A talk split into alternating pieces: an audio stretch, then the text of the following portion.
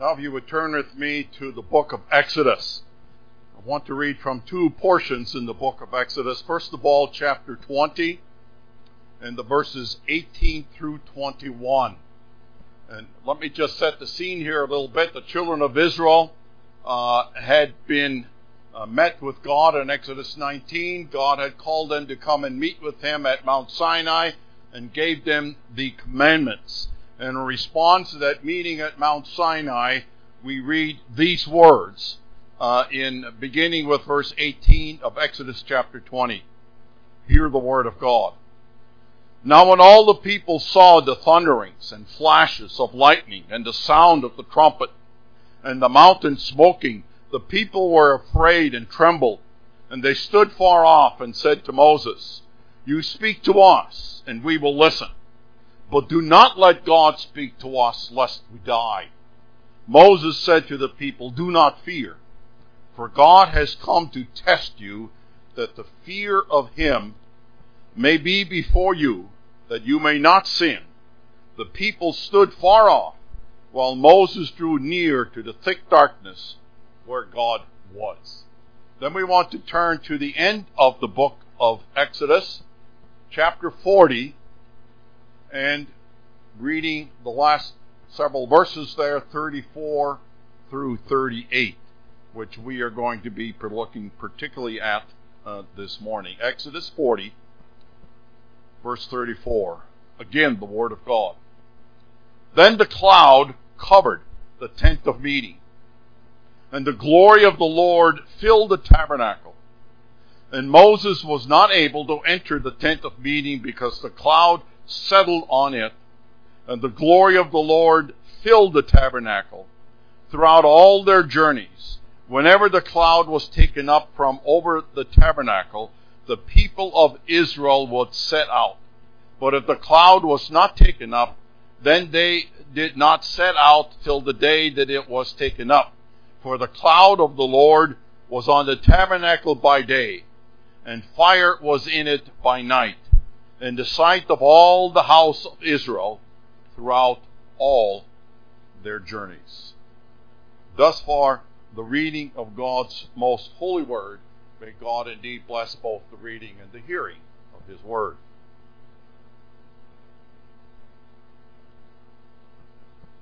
The psalmist in Psalm 10 cries out to God. And he says, Why do you stand afar off, O Lord? Why do you hide in times of trouble? That cry going out to God, God, where are you at in the midst of my trouble, is a cry that has gone out by the people of God. Not only do we read of it a number of times in the psalmist, but throughout the history of the church. It is a cry which we raise in times of trouble. Yes, we deal with, that's the common thing right now we talk about, pandemic. We deal with lawlessness. There's an increasingly pagan culture around us. There's war, there's lawlessness on the streets, there's paganism. Indeed, where is God at in the midst of all of this? But you see, what is really behind that question is the idea that I am convinced that if God were really here with me, He wouldn't let these things happen to me. God must have fallen asleep for a moment. God must have left. Well, there's the keen awareness of sin. You'll remember when Isaiah prophet found himself in a vision before the throne of God and the, the seraphim are flying back and forth, holy, holy, holy, continuously uh, with that refrain. And we have this sense, well, God cannot be in my presence when I'm when I'm a sinner. So the things that are happening must be because of my sin.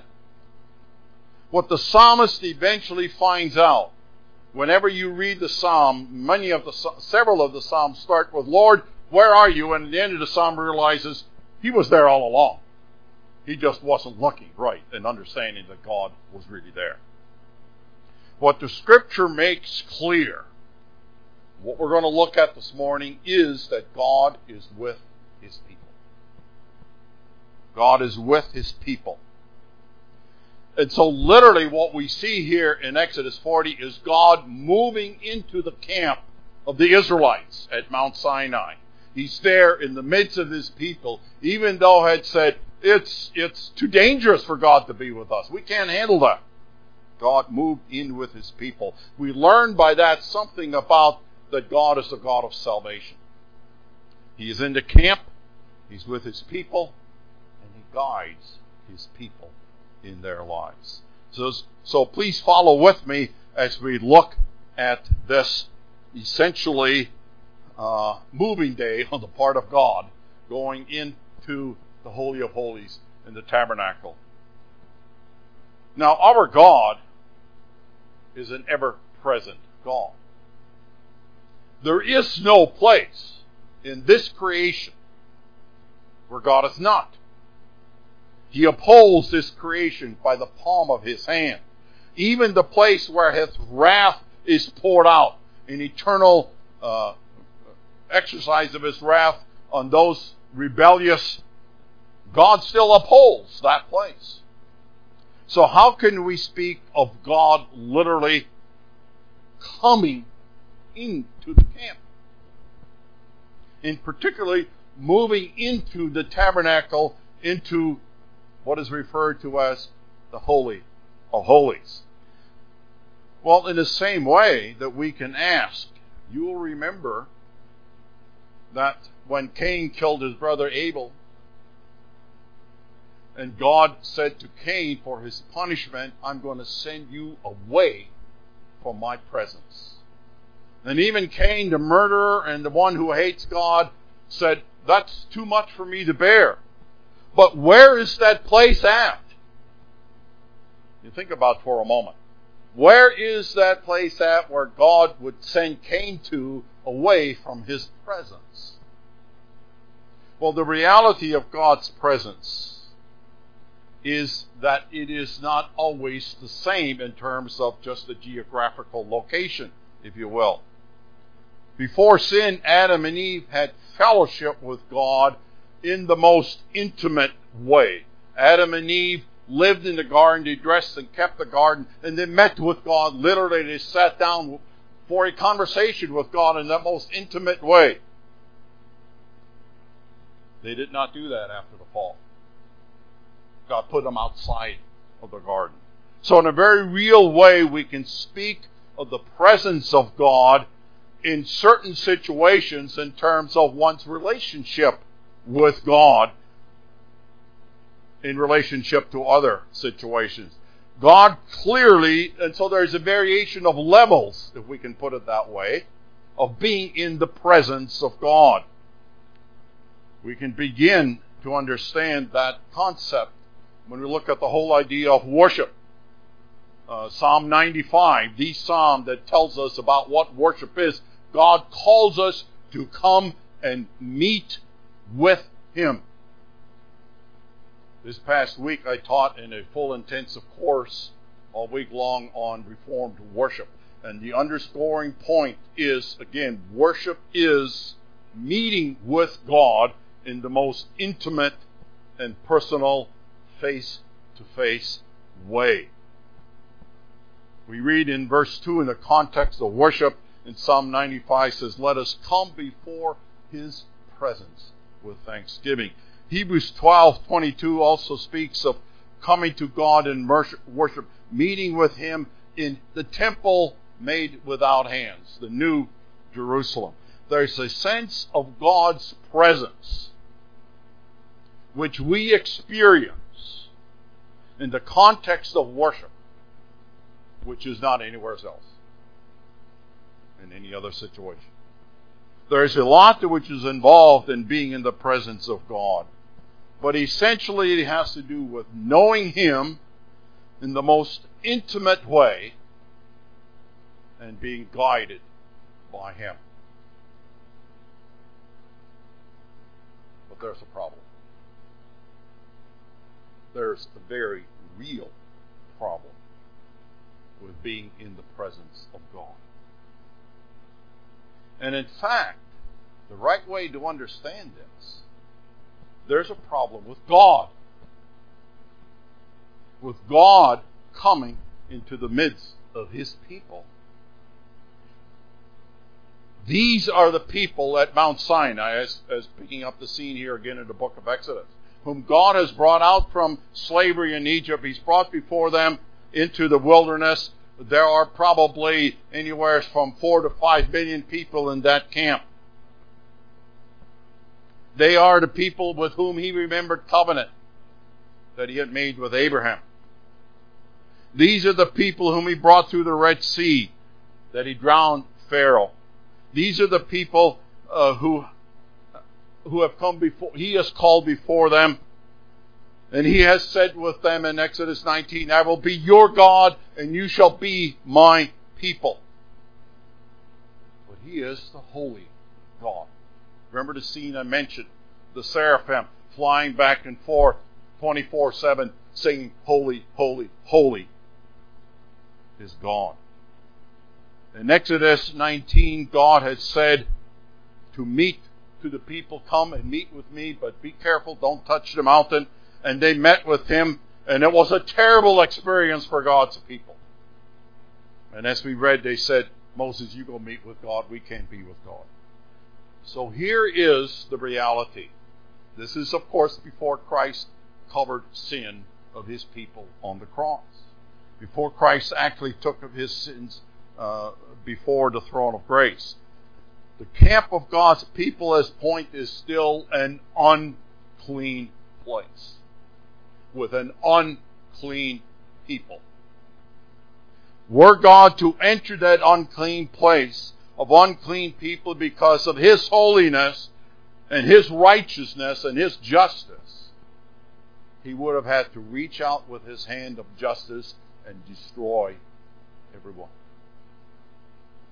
sin and the presence of God is a serious problem. God cannot be with in the midst of sin. Those of you who were in Sunday school this morning, Dr. Sproul was pointing out that entering into the promised land was the picture of, of the outward picture of God's people, and there is no place for sin there where God's established his kingdom. So we cannot just look at sin as is so often done. Well, you know, after I'm just human, I made a little mistake. God is just happy if I leave that behind me and return unto Him and follow Him. It's no big deal. It is a big deal. But God does come into the camp. How can that be? He comes into camp by means of the tabernacle.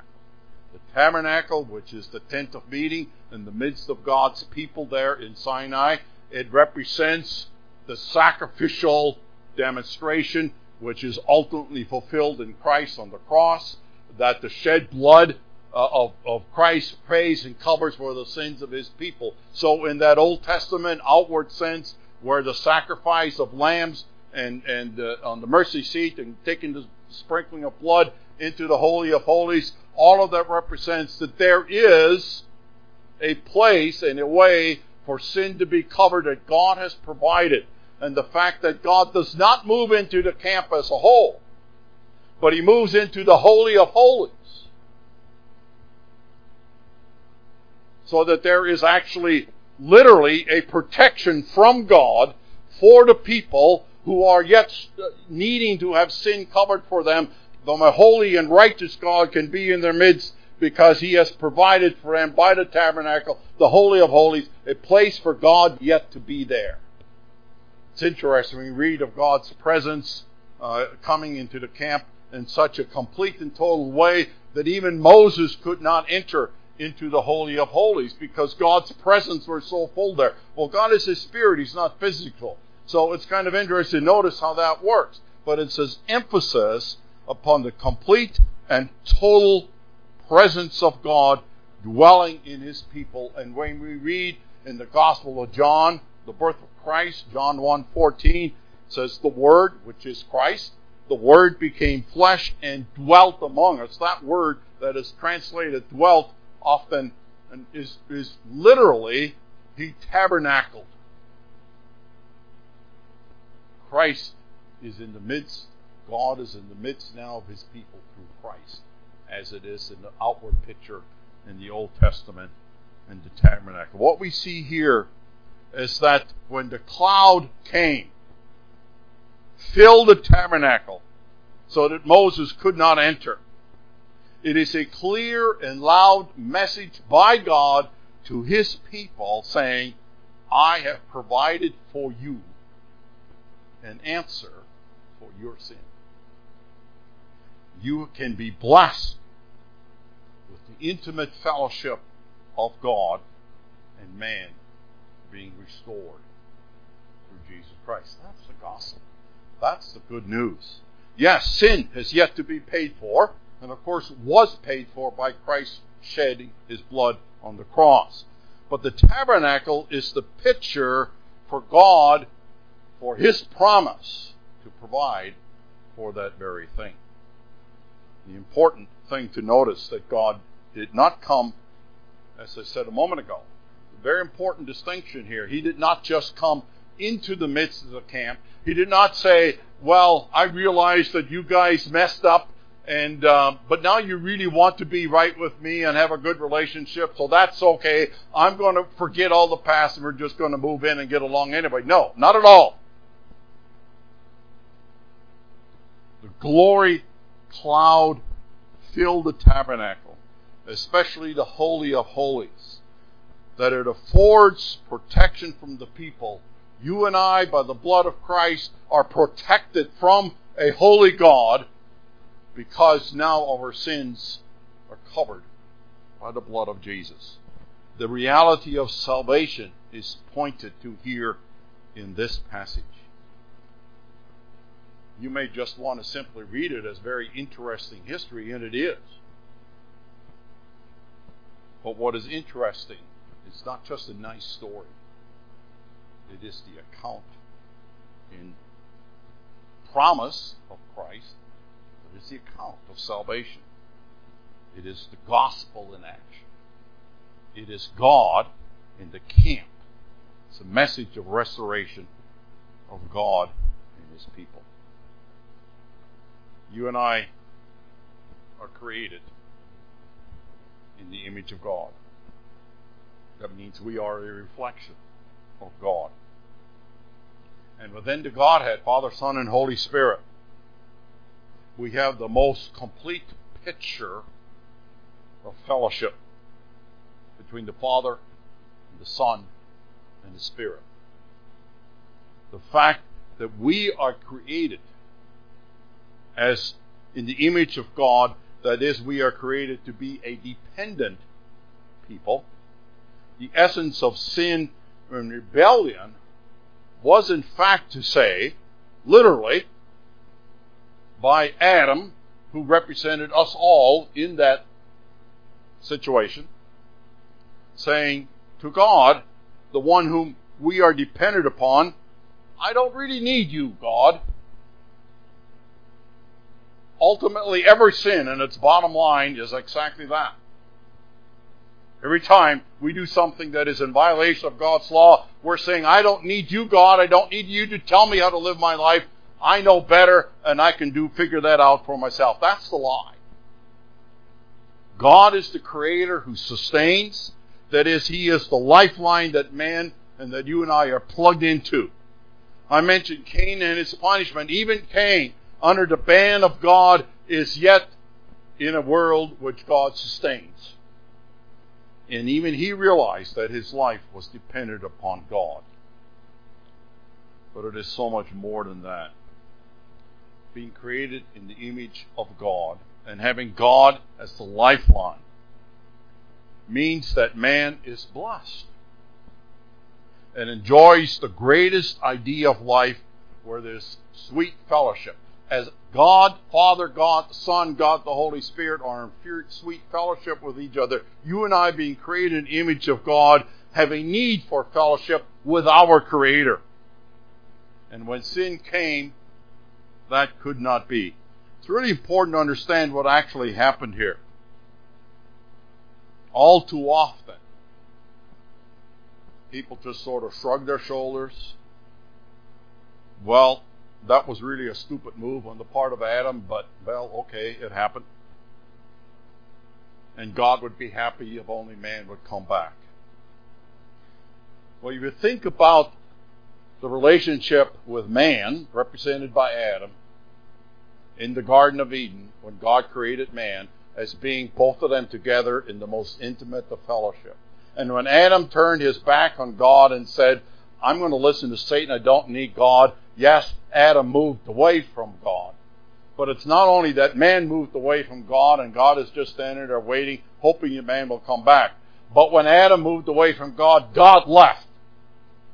Because God will not have anything to do with rebellion against God. So think now of the significance of God moving into the camp of His people. The cloud and how thick it was is a wonderful picture of God coming back. He is not striking out with wrath because of the tabernacle and all that it represents. There is a means for sin to be covered, not that an, an, uh, blood uh, shed by an animal and sacrifice on the altar ever paid for anybody's sin. Of course not. It, it represents, it points forward to the true covering of Christ, symbolizing the blood of Christ by which sin is really and truly covered. There is now literally, if you will, in the camp, by God being in the Holy of Holies, a buffer between God and His people. So that His people can enjoy the presence of God and yet wait for the day in which sin is finally removed. But even that could not be without the reality of a, provision so that sin is covered.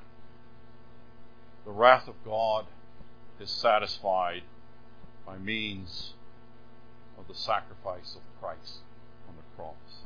So in Christ, not only is there a picture of that with a buffer, but sin is actually removed.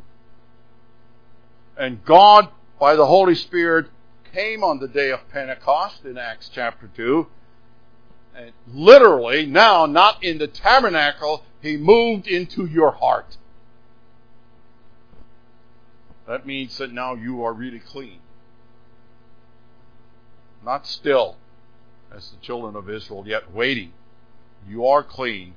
God has actually removed the problem. God is again with His people you can again worship in His very presence and experience that most intimate, that most pleasing, that most celebratory concept that we can come into the presence of God and meet with Him. We don't have to be like like uh, they were in Mount Sinai and say, Lord, that's too hard for us to take. We read in chapter 12 of Hebrews that we now do not come to Mount Sinai, but we come to Mount Zion and to the temple made without hands and we meet with God.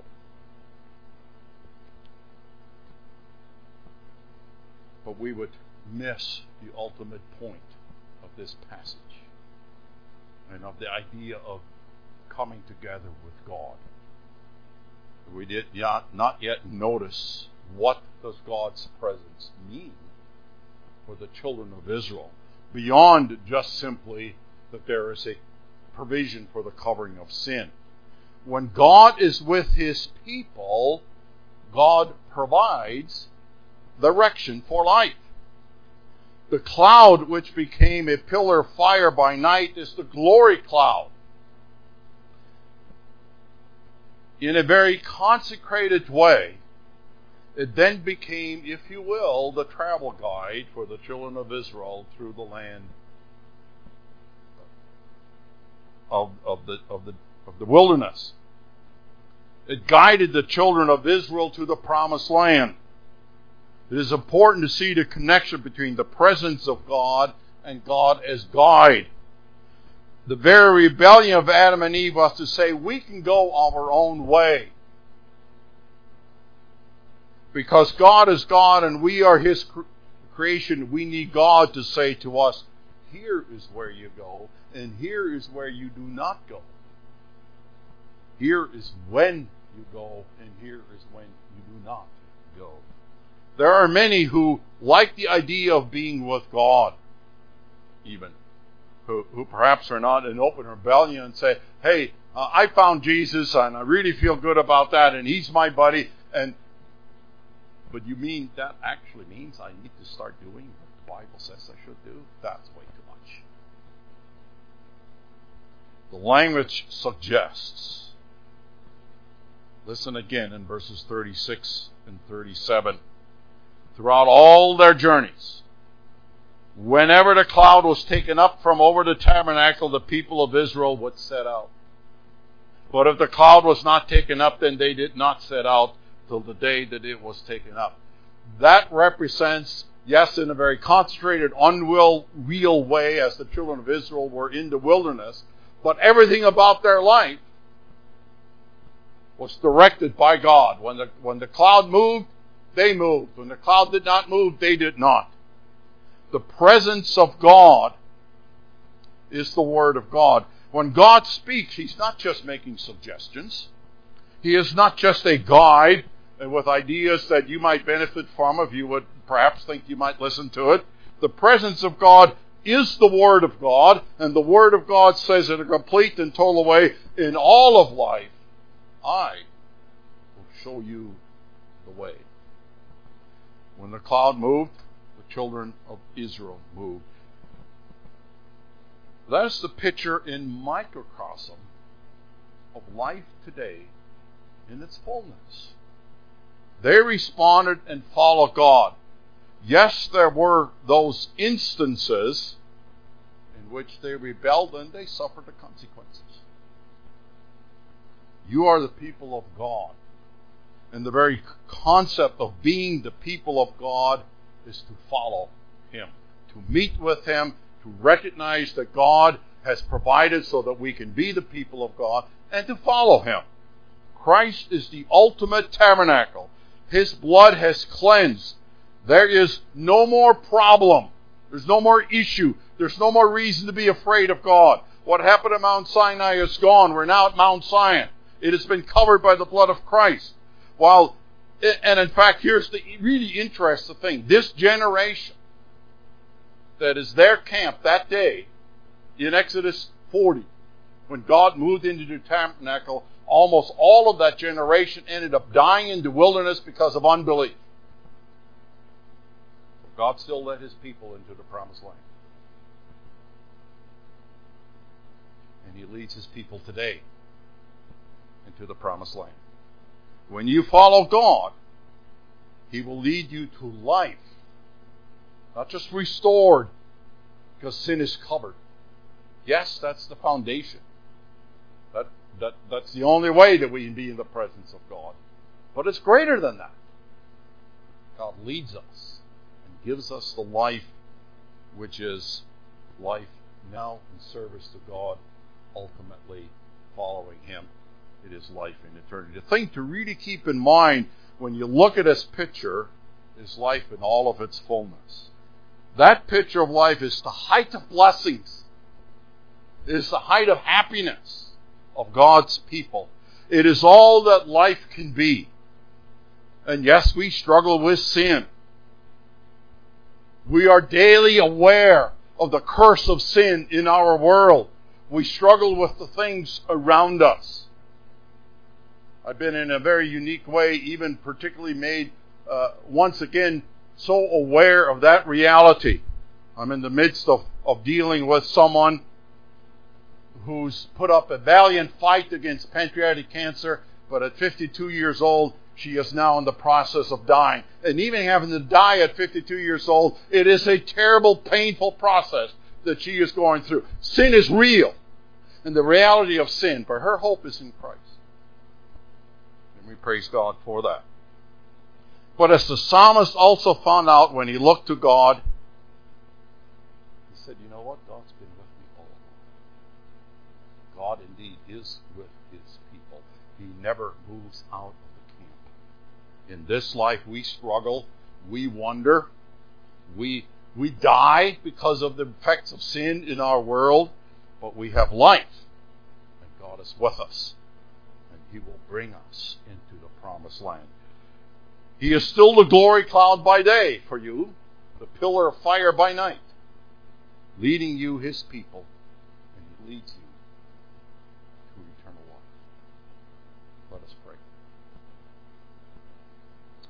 Our God and Father, what a joy. What a sober reminder of what sin has done. But what a, what a joy, how we celebrate the greatness that we have life in Christ. And He has poured out His Spirit. He has come into our hearts. And He leads us in all of life. May we look to Him. May we know that joy. May we know that life. And may we enjoy the blessings of following Him every step of that way. All this we ask. In Jesus' name. Amen.